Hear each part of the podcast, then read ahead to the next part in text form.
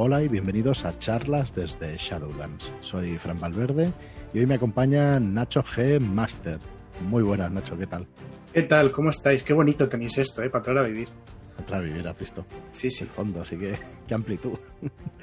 Muy bien, encantado de tenerte por aquí, Nacho. Es un placer enorme que charlemos un ratito. El hombre con el clavel en la boca, iba a decir. con gafas. Vaya entrada triunfal en la ShadowCon. Vaya tela. Siempre. Yo pensaba que estabais menos gente, no sabía que estabais todos. ¿Todos? Fue... Sí, sí. ¿Sí? Pensaba que. Ostras. Yo pensaba que estabais ahí un poquito reunidos en petit comité, no sabía que estaba, in- eh, estaba entrando en medio de la presentación de las, de las convenciones. En Ah, fin, Estuvo muy gracioso. Bueno, disculpadnos que empecemos así, que es una broma interna, que estuvimos en, en las- la convención de este año de la ShadowCon, las primeras, y bueno, Nacho tiene un avatar ahí en el grupo de Telegram, eh, que, que, bueno, tiene unas gafas y una flor y tal, y entraste tal cual en la sala, entonces bueno, estuvo muy bien, muy gracioso y muy, muy divertido y súper bien, histórico. sí, muy sí. guay. Y nada, vamos a empezar, pues como siempre que traemos algún Shadowlander aquí, pues a charlar un poco contigo. Yo creo que, mm, como no ha podido venir Joaquín y Marlock, me gustaría que, bueno, que a ver si te puedes acercar la semana que viene y grabar un segun- una segunda parte con sus preguntas y todo eso. Así que bueno, si quieres repasamos un poco nosotros alguna cosa ya para la semana que viene pues le damos a muchas otras preguntas que tengo ahí guardadas y eso. Y nada, Nacho, para empezar y corta- eh, romper un poquito el hielo, vamos a hacer la pregunta de siempre. ¿Cómo empiezas tú con esto de los juegos de rol? Pues yo empiezo, yo empiezo a dos velocidades. Eh, en primer lugar, eh, empecé porque un- uno de mis, de, de mis primos mayores, eh, así es como entra la gente en el tema de las drogas y el rol, ¿no? Por, Mm. por, por primos mayores que te dan un poquito gratis al principio, pues bueno, me enseñó, me enseñó lo que era, lo que era el rol y tal. Y yo en su momento estaba muy, muy pillado por el, por los, eh, los cómics y mucho, mucho caso no le hice, ¿no? Sí que estuvo guay, me lo pasé bien, pero tampoco, tampoco me interesó demasiado. Ahora bien, a mí me gustan muchísimo los Warhammer, ¿no? Las miniaturas de. Warhammer. Y eh, cuando hubo un momento, cuando yo tenía unos 12, 13 años, me puse malito de- del pulmón y estuve ingresado durante un mes y pico largo y joder. tal. Más aburrido que otra cosa, también te digo. Ujú. Y una prima de mi madre me regaló un libraco gigantesco, que era el Warhammer Fantasía Juego de Rol, primera edición. Aquel con las tapas blandas que salió en castellano. Exactamente, Ah, exactamente. hostia, lo tuvo, lo tuvo, lo tuve. Con una portada Y- un tanto extraña, la ilustración ahí, muy como muy lumi- me recuerdo muy colorida, ¿no? Con, hostia, no me acuerdo bien. Y yo empecé a leérmelo y dije, no entiendo nada de esto, pero es fascinante. Eh, y bueno, pues fue una época muy bonita de intentar jugar a rol con un reglamento muy complicado, siendo yo un completo novato, y jugar a jugar a rol, ¿no? Porque no estábamos jugando en ningún momento. Hicimos fichas 300 millones de veces, no jugamos ninguna, pero luego empecé- me llegó a mis manos El vampiro y la mascarada, segunda edición revisada. Y vi los dibujos de los clanes y ahí sí que me prendé de ese juego. Y mi primera partida buena, buena, con un director de juego que no era yo, fue Vampiro en la Mascarada. Y pues ese fue mi, mi gran inicio en el rol.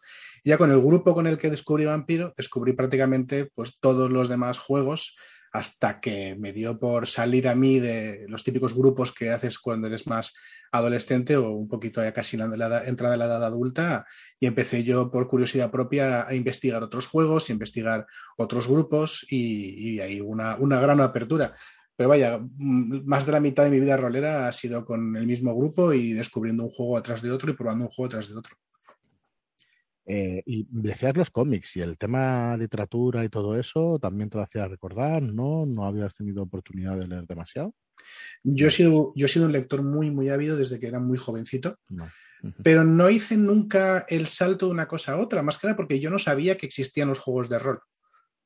No, no lo sabía. Es decir, yo me leía El Señor Anillos, la obra de Tolkien, no sabía que había un juego de rol de Tolkien, eh, y como eso todo. Es decir, yo no sabía que había juegos de rol de, de novelas que me había leído yo en mi casa, Dune, por ejemplo, que bueno, en su momento no había, ¿no? Pero vaya, no, no tenía esa curiosidad porque no, no conocía el concepto de juego de rol. Claro, yo también recuerdo, bueno, yo creo que fue cuando lo vi, cuando dices, pero ¿cómo, ¿cómo es posible que esto que no se conozca, ¿no? Esto de vivir las aventuras de, que hemos leído y eso y poderla vivir tú mismo. Y el tema del libro de, de- de Elige tu propia aventura, ¿lo llegaste a conocer? Sí, sí que llegué a conocer porque tenía, una, tenía un amigo más mayor que yo que los coleccionaba y coleccionaba especialmente los de Dungeons and Dragons. De hecho, de hecho, me regaló uno por un mi cumpleaños. Lo tengo por ahí, en algún punto de la, de la estantería. No, está, está en el piso abajo. Que es Alas de Dragón, que, que, me gustó tanto que me dijo, mira, te lo regalo para tu cumpleaños. Y me hizo muchísima ilusión. Entonces, claro, ahora que sé lo que es un juego de rol, ¿no? Ahora, años después, eh, sí que hago la, la, el salto, ¿no? Digo, esto se parece mucho a, pero en su momento, en su momento yo no tenía ni idea. Claro. Sí, sí, es que pasa, pero vamos, absolutamente. Bueno, y los que te conocen ya en el grupo y eso igual no lo podemos imaginar, pero dentro de los juegos de rol, el tipo de género, ¿qué es lo que más te gusta? Bueno, está claro, fantasía. Yo soy un, un gran jugador de, de, juegos de rol del género fantástico, en todo tipo de fantasía, no solo fantasía medieval ni solo fantasía heroica. Me gusta mucho el terror, pero también me gusta el terror mezclado con fantasía. Y de hecho, sí, sí, bueno, tú ahora puedes verlo porque ves mi biblioteca que la tengo sí, a la espalda. Sí. Tengo muchísimos títulos de, de, de, fantasía, no solo, pero muchísimos. Y es mi género favorito con mucha diferencia. Y dentro de ese género de fantasía, luego vamos a por otros géneros, a ver si te puedo arrancar alguna cosilla de investigación y tal, pero en ese de fantasía, eh, Dungeon, Dungeons quizás sea lo que más, por lo que te oímos y eso, pero ¿algún otro juego preferido? Luego ya nos metemos con Dungeons o la semana que viene. Por mundo, um, Warhammer. Warhammer siempre ha sido mi, mi, cuna. Y de hecho, yo siempre he tirado a los escenarios más tétricos, más oscuros, más con un, una, una, heroicidad y un epicismo bajo, ¿no? Que lo épico sea salir vivo de, de, de, de, aquello, antes que salir triunfante. Eh, y luego, mmm, no, yo no lo meto en el mismo sitio que Dungeons, porque para mí no es exactamente Dungeons, eh, pero me gusta mucho todo lo que tiene que ver con el movimiento OSR y con todo lo que ha salido hace, hace relativamente poco, ¿no? O sea, esa nueva escuela de la vieja escuela, eh, vale, vamos, a, vamos, a, hacer entonces un paréntesis porque ya que te tenemos aquí, nos vas a explicar qué es esto del OSR y para quién está hecho o, o por qué debería o no gustarnos, ¿no? Eh, que al final, oye, al final son gustos, está clarísimo que no todo nos tiene que gustar a todos, pero ¿qué es exactamente esto del OSR que se escucha tanto? Pues el OSR es un movimiento eh, que empieza en torno al año 2000 con la, la salida de, de, la licencia abierta de Dungeons and Dragons, donde lo que se busca es recuperar los juegos de los años 70 y 80, especialmente, no solo, pero especialmente eh, Basic Dungeons and Dragons y Advanced Dungeons and Dragons. Entonces, eh, a, ¿qué pasa? Que estos, estos eh, antes de que saliese esa licencia abierta, eh, que, que lo, lo, habéis mencionado varias veces en el podcast, pero es una licencia mm. que permite a la gente elaborar sus propios juegos en sí. base a los reglamentos de, de, de Dungeons, actuales y más antiguos también. Em, antes de eso, había grandes comunidades en Internet que se dedicaban a intercambiar reglas caseras o, ma o material casero eh, para, estos juegos, para Basic, para Advanced. Claro, cuando sale la, licencia abierta dicen, un día, no solamente puedo hacer mi material casero, es que lo puedo publicar. Y eso es lo que hace la gente, empieza a publicar su material casero para esos juegos, ¿no? Y claro, se arma todo un movimiento de, de, de, rescatar esos juegos, de volver a jugarlos, de volver a, a hacer material para ello. Eh, y poquito a poquito eso va derivando, hablamos de los 2000, ha pasado más de 20 años, va derivando y hay gente que se empieza a quedar con la parte más eh, digamos, esencial, ¿no? con el espíritu de ese, de, de ese, movimiento de juego y va cambiando las reglas y tienes productos muy, muy, muy variados algunos de los cuales eh, están en, para mí en clara contradicción con lo que se supone que es el OSR originario, pero que aún así abren muchas puertas. Y tienes cosas pues preciosas como Mouse Ritter, que he hablado esta tarde de, de, ese juego con un par de personas, que es un juego de, de ratoncitos que exploran mazmorras. Y que es súper sencillo de jugar y, y es muy profundo en realidad. Y ese movimiento SR o esas reglas eh, antiguas y tal, o sea, ¿en qué se diferencian de lo que tenemos ahora hoy en día con Quinta o con 3.5? Porque 3.5 no se considera OSR. No, al revés. OS eh, 3.0, 3.5 se considera el inicio de la nueva escuela, entre comillas, ¿no? Eh, pues el OSR yo creo que la, la, lo que tiene fundamental es que tiene un, una serie de reglas muy estructurales y muy simples que lo que te, te invitan es a que a partir de un esqueleto muy básico eh, tú vayas ideando lo que necesites. Y cuando digo tú, es normalmente el director de juego. O sea, no son, son juegos con una gran horizontalidad, con una, perdón, una gran verticalidad, al revés, uh -huh. eh, donde el director de juego tiene muchos poderes sobre la narración eh, y, el, y, el, jugador interpreta un personaje en un, en un entorno que normalmente es hostil. ¿Vale? Es un entorno que tiene que explorar y al que tiene que sobrevivir. Eh, por eso el OSR se, vincula mucho con novelas estilo eh, Conan o, el ratonero gris y el otro señor bárbaro, no me acuerdo cómo se llama ahora. Sí, yo siempre me acuerdo de la segunda parte, Fitball y el ratonero gris, pero... Sí, ahora no, me acuerdo cómo se llama el primero. Y eso, o sea, son más aventureros que héroes. Entonces hay muchas reglas muy amplias, muy laxas, que están pensadas para que el director del juego las complemente. Y, suelen tener ese, ese, ambiente también bastante mortales, en el sentido de que las malas decisiones o los errores se pagan muy caros. Se aparta un poco de esa fantasía mucho más heroica, a veces superheroica, de tercera edición y siguientes. Vale, eh, con unas reglas OSR podemos Mm, representar cualquier tipo de situación, me voy a explicar. Recuerdo una partida que hicimos de Dragon Age, que, en la cual a mí se me ocurría como personaje, en lugar de, bueno, tienes eh, tu habilidad en espada, tienes que golpear. En lugar de eso, se me ocurre con, creo que lleva un pícaro, ahora no recuerdo, sí, bueno, lleva una especie de pícaro, que no se llama así la clase. Eh, bueno, pues doy un salto a la mesa, me tiro encima del esqueleto e intento, pues, eh, coger la cabeza y estirar de la cabeza para arrancar la cabeza. Quiero decir, hostia, eso en un juego de rol como quinta, ¿cómo solucionas una cosa así? ¿no? O sea, parece que esté muy reglado que solo puedes dar un espadazo, solo puedes actuar con una pica un tal. Hostia, y si eres un poco más creativo y haces eso, ¿de qué manera resuelves? No sé si me estoy metiendo aquí en cabezas de 11 varas, de, 11 varas, pero alguien, o había oído yo, que en el OSR eso se podía hacer y de hecho era más fácil que con los reglamentos de ahora.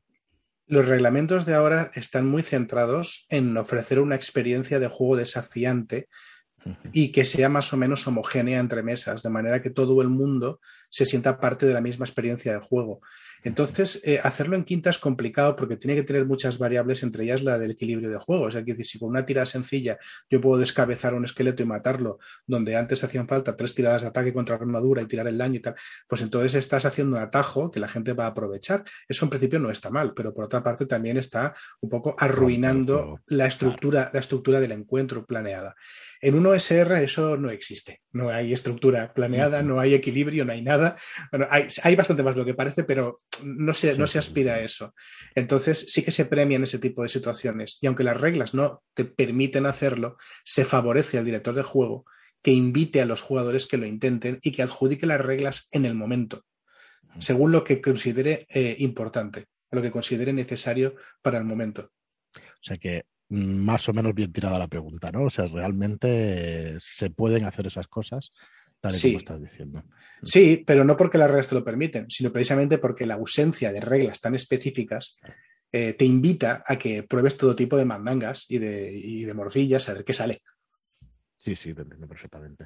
A mí me, me llamó la atención y cuando lo comentamos, ese, pues es un SR de, esta manera o de esta otra, y que, oye, Nacho, ¿y tú cuándo te, interesas de esa manera tan profunda por las reglas? ¿Desde siempre también? Desde siempre, desde siempre. A mí me gustan muchísimo los reglamentos y yo creo que no ha habido un momento que yo diga, y entonces me interesé por las reglas. No, no, yo cogí el libro de, de Warhammer, me lo intenté entender, era muy complicado, y a mí me faltaban, me, faltaban estructuras en la cabeza. Cogí Vampiro, que es más sencillo, me lo leí de tapa a tapa, eh, me aprendí el reglamento, me sabía el reglamento mejor que, que, mi director de juego de ese momento, que sigue siendo muy amigo mío y también me, sigue dirigiendo juegos, veintipico años después. Eh, y desde siempre, o sea, leer reglas para incorporarlas a juegos que yo tenía, crear mis propios juegos con las reglas que yo iba sacando. Claro, a, medida que yo voy leyendo más, más, juegos, voy sacando más reglas para ese bagaje ¿no? personal de ir sacando más, más juegos propios que la mayoría luego no probaba. Algunos sí nos lo pasamos muy bien. Bueno, ahora estás avanzando alguna cosita que te quería preguntar después si alguna vez tuviste inquietud ¿no? de, hacer cosas por tu cuenta, ya nos estás avanzando que... Pero sí, sí, sí, desde muy jovencito. De hecho, ojalá supiese dónde están las libretas estas. Alguna libreta que otra rellena, ¿no? De todo. Bueno, alguna habrá, ¿sabes? Montones. Pues mira, sin ir más lejos, esta movida que yo hice aquí con una especie de... Esto fue un intento de jugar un Warhammer, pero con pero con, reglas de, vampiro. Y esto se supone que es un manual que es completamente jugable. ¿vale? Pero, pero escrito y dibujado por mí eh, cuando tenía, pues yo que sé, 14 años. eso te lo tienes que escanear, ¿eh? No se sí, tengo un montón de papel aquí, tengo un montón de juegos, algunos infumables, otros bastante buenos, sinceramente. Porque claro, en esa época como es muy divertido porque como no sabes tanto, te la suda todo. y haces... Y, haces juegos que luego les dices, esto no hay por dónde cogerlo. Pero luego hay cosas que dices, esto es súper valiente en realidad. Esto está muy bien pensado. Sí, mira, perdona que me lo lleve a nuestra propia experiencia, que siempre me pasa igual. Explicáis alguna cosa a los invitados y luego, hostia, pues mira, me ha pasado esto. Pues yo creo que nos ha pasado como editorial, fíjate lo que te digo. De decir, hay cosas en las que no tenías experiencia, no tenías cierta idea, y dices, ostras, me pide el cuerpo instintivamente hacer esto, ¿sabes? Y, a veces te lanzas a la pincera sin saber cómo va a salir, y muchas veces funciona mejor que cualquier otra cosa, curiosamente. No sé si porque son ideas nuevas o por lo que sea, ¿no? Pero bueno, es un ejemplo ¿eh? de lo que acabas de decir. No es hmm. que le dé importancia a lo que hemos hecho, sino, sino precisamente por lo que estás diciendo. Me parece una cosa muy, muy, muy interesante. Incluso mezclar disciplinas, venir de cualquier otro campo, como muchas veces hemos pensado de los juegos de mesa, coger mecánicas y traértelas a los juegos de rol. Me parece súper interesante. Creo que ahí hay un camino, lo hablo con Marlock muchas veces, que son unos caminos por explorar, mm, vamos, que queda todavía un montón, ¿no? Porque la industria de los juegos de mesa es mucho más grande y hay mucha más gente pensando reglas y pensando maneras de, divertir, ¿no? Pasa igual al revés, ¿eh? también hay mucha gente que coge narrativa y hace juego, juegos como Titan Grail y tal, que son experiencias narrativas espectaculares. Y creo que sí, que es muy, es muy guay eso de mezclar cosas de un lado a otro, de, un sitio a otro. Em, ¿Qué más, Nacho? Eh, tenía varias preguntas más sobre el, sobre el tema del OSR. ¿Algún juego preferido? Sí, Tesoro y Gloria. Tesoro y Gloria. Que ahora los chicos de Tesoro y Gloria han firmado con 77 mundos. Perdón por hacer la segunda edición, ¿verdad? Perdón por hacer promo otra editorial, pero es que vale la pena, ¿eh? Sí. Ya lo sabes que encantados. bueno, nosotros, la verdad es que es alucinante el manual que se curraron. alucinante. Desde ilustraciones hasta maquetación, todo. Es una maravilla. Y, las reglas son, un, son un, mimo. Es que son, son increíbles. ¿A qué se parece, Nacho? Véndenoslo un poquito, que vamos, que aquí ya sabes que encantados con que la gente compre rol, sea de la editorial que sea. Buf, no sabría decirte a qué se, qué se parece. la gente que juega Dungeons and Dragons van a ver muchos paralelismos con Tesoro y Gloria, no obstante es que es su propia cosa. Y en cuanto a ambientación, nos va a recordar muchísimo a ambientaciones de fantasía oscura, con un toque muy, muy de, magia, de magia, pues digamos, no sé si estoy cagando, pero celta, ¿no? Y de hecho es, un, juego de, fantasía cantábrica que le llaman ellos. Tiene un montón de criaturas de, folclore del norte de España. Es un poco como si a Aquelarre le pusieses, eh, como si hicieses un Warhammer a la española, o como si a Aquelarre le, le metieses eh, espada y, brujería a las antiguas ediciones de Dungeons and Dragons. O sea, no tanto eres un Mindundi que te pasan cosas horribles, sino eres un aventurero y te pasan cosas horribles porque vas a buscarlas. Y está todo, eh, sí, sí, está todo escrito con ese tono de te vas a cagar, pero tú sabes a qué venías. Sí, sí. Pues muy bueno, muy bueno. La verdad es que me gustaría, tengo muchas ganas de probar ese tipo de juegos alguna vez porque nosotros estamos en, bueno, quizás lo clásico, no sé cómo, sí, investigación, terror y todas estas cosas que hacemos y, tengo ganas, tengo ganas de hacer alguna incursión así. Bueno, sobre todo de Warhammer. La verdad es que Tesoro y Gloria me gustaría, pero Warhammer, todo lo que han ido sacando, todo lo tengo ahí eso y digo, joder, algún día jugaremos esa campaña del enemigo interior. ¿La has probado? Me la estoy preparando, me la estoy preparando. Tengo los dos primeros tomos, bueno, los dos tomos que son de la primera parte, y estoy en proceso de lectura y de, tomar notas y, Estoy en la primera lectura todavía porque tenía lectura acumulada, sigo teniendo lectura acumulada. Y me gustaría jugarla con la gente del club porque, porque me la están pidiendo a gritos. Y tengo en concreto un amigo que es el mismo amigo que empezó a dirigirme Vampiro, que si no la juega, pues igual me mata un día mientras duermo. Así que eh, que esté tranquilo, Coque, que la voy a, la voy a dirigir. ¿Qué tal? ¿Es compleja? Mm, es, tiene muchas cosas, tiene muchas cosas y lo que pasa es que han hecho muy bien, creo, es más caro y es una putada, pero creo que lo han hecho muy bien dividiéndolo en dos tomos, porque un tomo es la trama principal y otro tomo son cosas que puedes meterle. Y eso, si no me equivoco, antes estaba todo en el mismo libro. Y se acaba convirtiendo en una campaña con muchas ramificaciones que puede marear un poco. Entonces, aquí puedes ir con, o, con todo o con lo importante y ir ramificando según, según tú veas. Es, compleja, sí, es compleja, pero vale la pena. Y se nota desde lejos que tiene bastante profundidad. ¿Y sabes las diferencias de la antigua edición a la nueva? ¿La han remozado demasiado o no? No, yo me propuse leerme El enemigo interior en su momento, solo la encontré en PDF. Mm. También es que me dio por leérmela muchos años después de que hubiese aparecido en castellano, eh, cuando la publicó La Factoría en su momento. Mm. No sé si la publicó entera, pero la publicó. Y me cansé un montón, porque no. PDF, preparar campañas es un coñazo ya, me cuesta, ya me cuesta dirigir, ya me cuesta leer PDFs, reglas, las campañas, que a mí además de, sí no me gusta preparar campañas ya hechas, eh, pues en PDFs eh, me, me, derroto. Y ahora en papel, pues se me está haciendo bastante más sencillo. Pues ahora que tratas ese tema, ¿más máster o más, ya, bueno, por tu nick, puedo saber más, sí, Pero, más máster. ¿Qué jugador? Mucho más. ¿No te gusta jugar? Sí, sí que me gusta, sí que me gusta. Yo provoco ahora a ver si. Sí que me gusta, sí que me gusta. Y de hecho, he tenido experiencias muy, muy gratas de, jugador, eh, pero prefiero con muchísimo ser director porque creo que me. A cada uno juega rol por unos picores distintos, ¿no? Cada uno el rol le rasca unos picores que tiene. Y a mí uno de los picores que me, que me produce el rol es el de entretener a los demás. Y, el, y el, dar suelta, resulta la creatividad y eso lo consigue muchísimo más ser director que ser jugador. Ahora de jugador me lo paso muy bien, claro. También es cierto que de, jugador no hay ciertos temas y ciertos géneros y ciertos tipos de partida que no tengo ganas de jugar porque no me aportan nada, pero como director sí que los jugaría. Por ejemplo, el, género de terror o el horror psicológico, y a mí como jugador no me atrae nada, pero como director lo disfruto bastante. ¿Cómo es que tienes las cosas tan claras, Nacho? Explícanos. Pues porque pienso demasiado. Creo yo. Sí, yo creo que. Es una maravilla escucharte. Es que, cuando, cuando tienes. A ver, yo es que, no sé, igual es que la, cabeza me va a mil, ¿no? Entonces, eh, hay veces que tienes, te das cuenta que tienes pocas, poco tiempo para hacer todo lo que quieres. Y tienes que, tienes que intentar ordenarte un poquito para hacerlo. Claro, para hacer lo que puedas con lo que tienes. Entonces, por eso tengo, no sé, conozco gente que tiene muchísimos más juegos o que juega muchísimas más cosas o que juega tal. Yo me suelo centrar casi siempre en una serie de géneros o de tipo de historia porque es lo que disfruto. Entonces, mm, sí, está bien salir de restaurantes a ver cosas que conoces, que, no conoces, pero si solo tengo, si solo puedo salir a cenar dos veces al mes, me voy a ir a sitios que me gustan.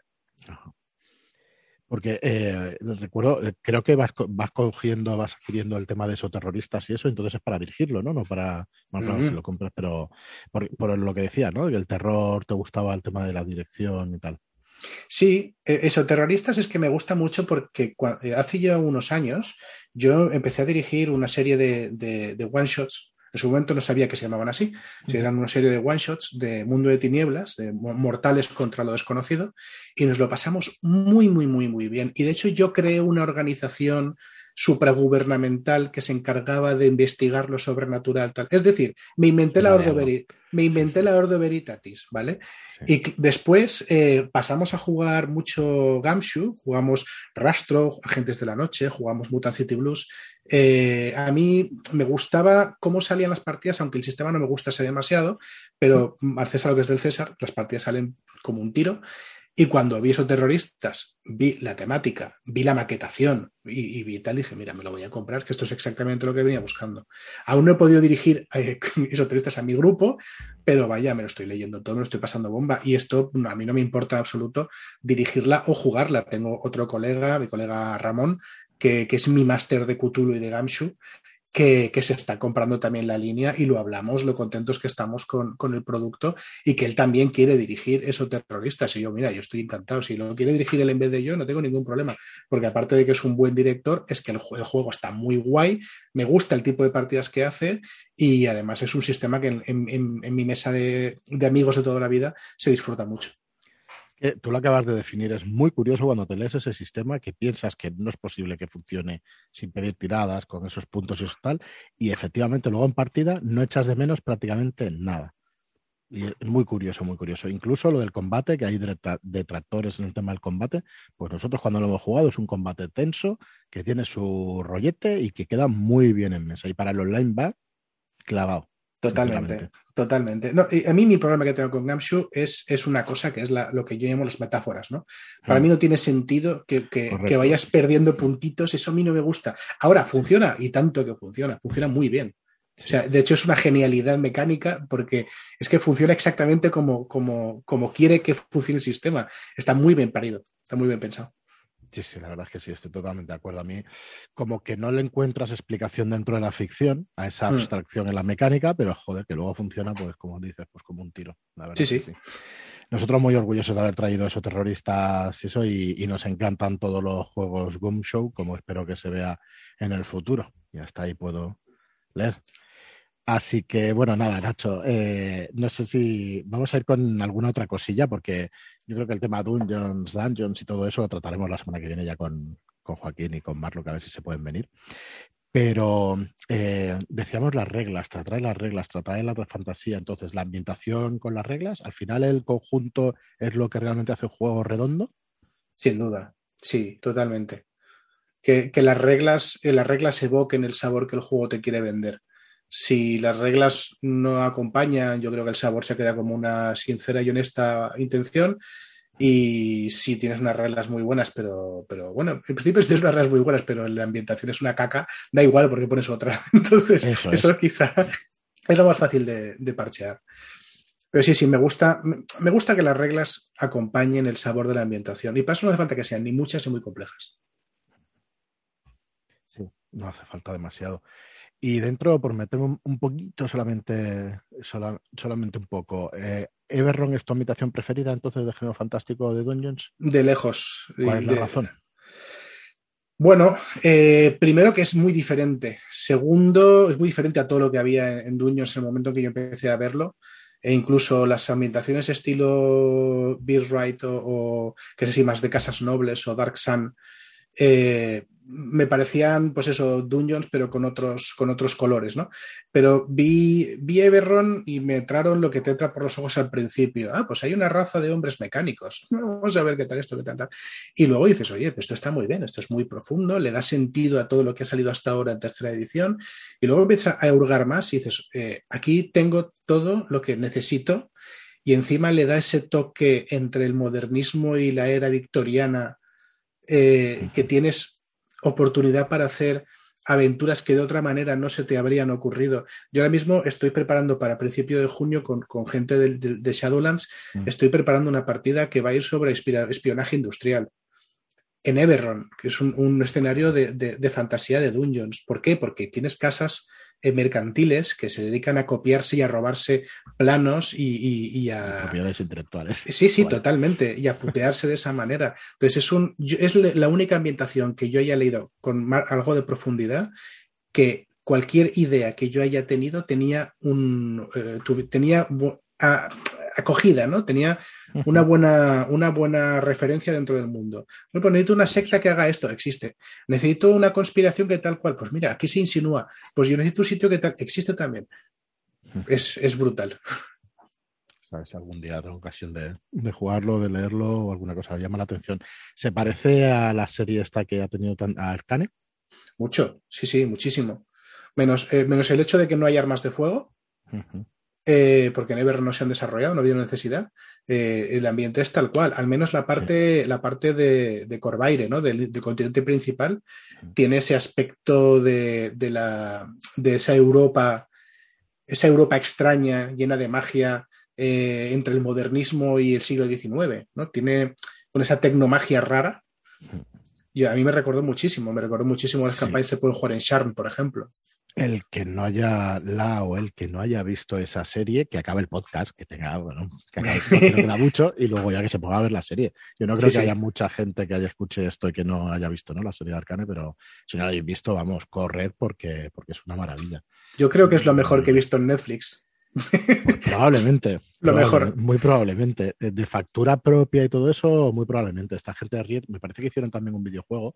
Hay un videojuego, un, juego de mesa. Eh, mm no, recuerdo cómo se llama, el Mech versus Minion, me parece que se llama.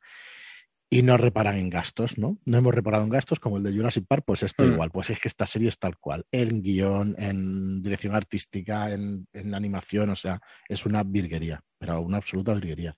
Cómo giran además los clichés, cómo parece una cosa y luego al final, hostia, y te rompen por todos lados. Está muy bien, muy bien. Realmente muy, muy espectacular y muy chula. Y oye, Nacho, eh, solo una preguntita más del tema de Dungeons y eso, porque me gustaría que lo habláramos también la semana que viene, que es, ¿y cómo te metes tú en la comunidad ahí en Facebook? A, a, no sé, explícanos un poco qué es lo que montaste y cuál era también la intención, si era por gusto o buscabas algo más.